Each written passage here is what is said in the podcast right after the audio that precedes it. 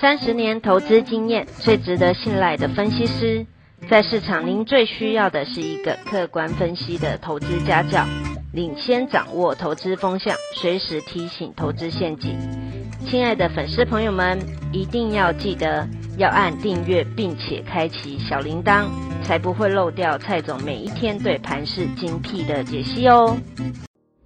各位投资朋友，大家好，我是蔡明彰。今天报告的主题：欧美解封需求爆发，传产原物料涨势史无前例。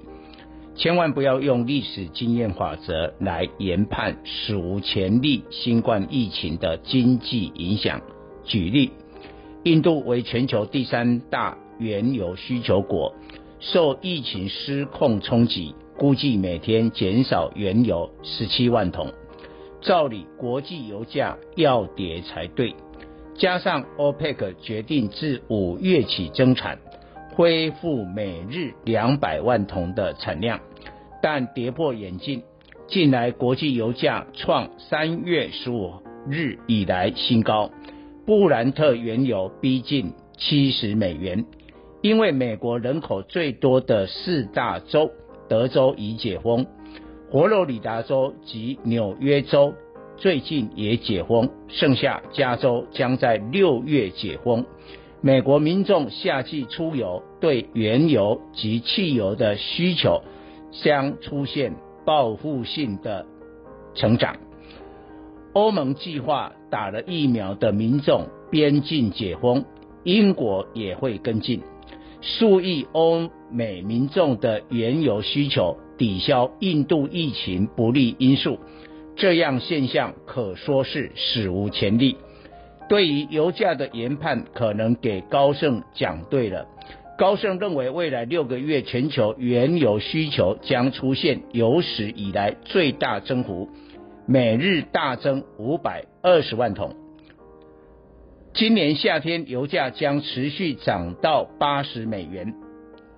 如果是这样，全球大宗商品涨价潮还有高峰，通膨将上升，对全球股市有关键作用。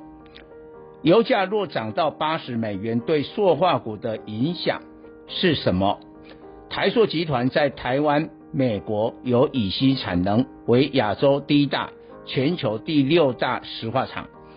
台塑集团获利甜蜜点落在油价六十至八十美元，油价太低或太高，使台塑集团的产品利差缩小。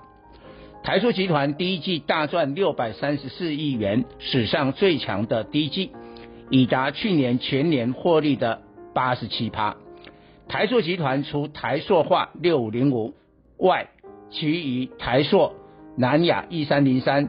台化一三二六，第一季 EPS 都超过两元，台塑二点三五元最高，全年估七点五元，本益比十五倍。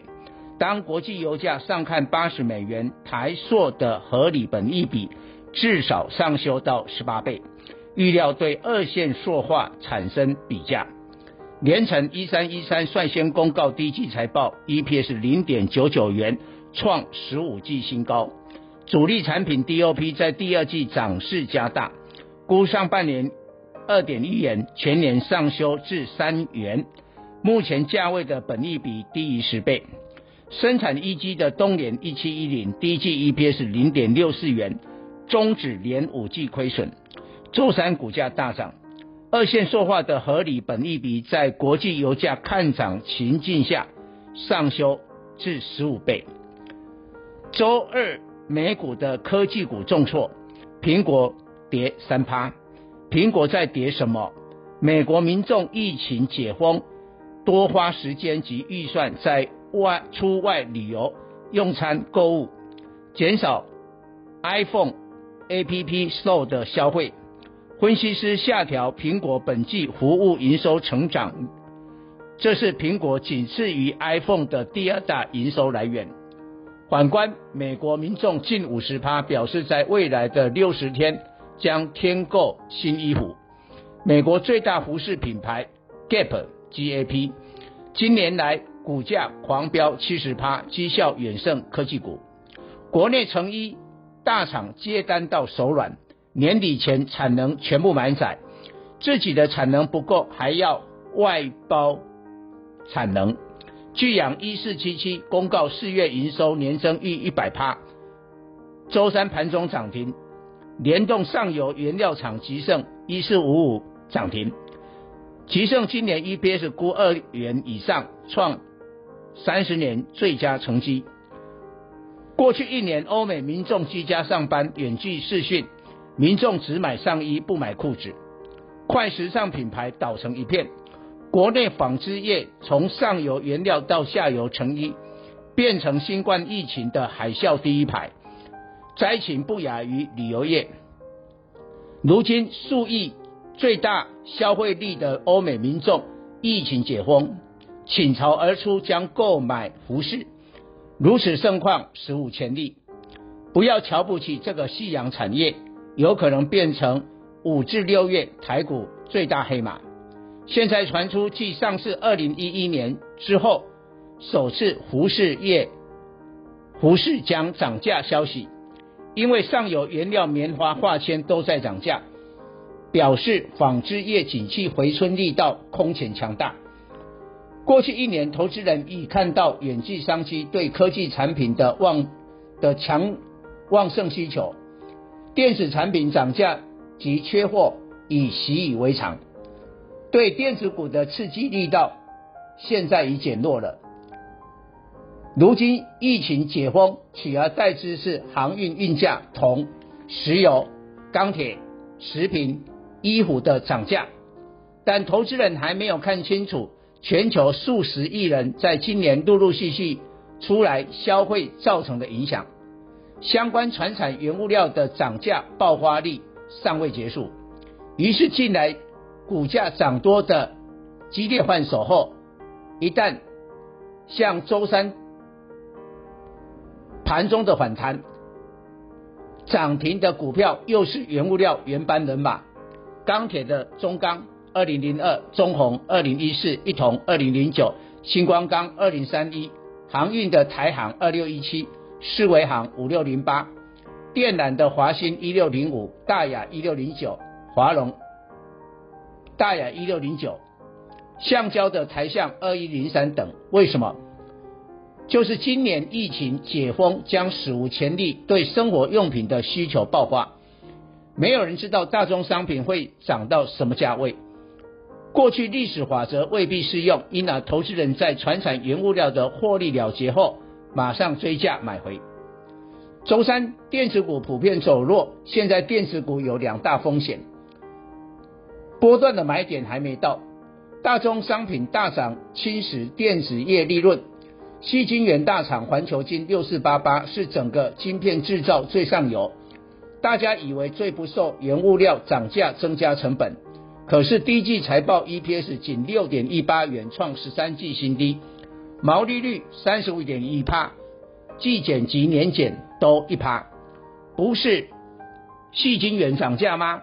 怎么会 EPS 及毛利率都衰退？原来环球晶依然不敌原物料及航运运价上涨吃掉利润。周三，环球晶打入跌停，连环球晶都受原物料上涨之苦。晶圆代工的联电二三零三、台积电二三三零、丰测的日月光、投控三七一一、机体制造的华邦二三四四、旺宏二三三七、南亚科二四零八，当然有影响。周三这些股票全面下跌，电子股第二大风第二个风险，若大宗商品涨到通膨失控，联准会必然收缩 QE，并且升息，对电子股及对电子股有一定的负面影响。周三电子股唯一亮点是显卡，因为过去因为去年三月疫情以来，美国三轮纾困以四点八兆美元。加上拜登基础建设的二点二兆美元及家庭计划的一点八兆美元，一年之间共印钞八点八五兆美元，美元货币供给大增二十五趴，比特币今年供给才增加两趴，以太币近来再创天价，挖矿的显卡供不应求，成对冲印钞通膨的另一个投资管道。电子股第一季财报最大的惊喜不是面板，也不是晶圆代工，而是显卡。华擎三五一五，微星二三七七，单季 EPS 逾四元，汉信六一五零逾三元，估华硕二三五七十元以上，技嘉二三七六估两元以上，立台二四六五估一元以上。报告。本公司与所推荐分析之个别有价证券无不当之财务利益关系。本节目资料仅供参考，投资人应独立判断、审慎评估并自负投资风险。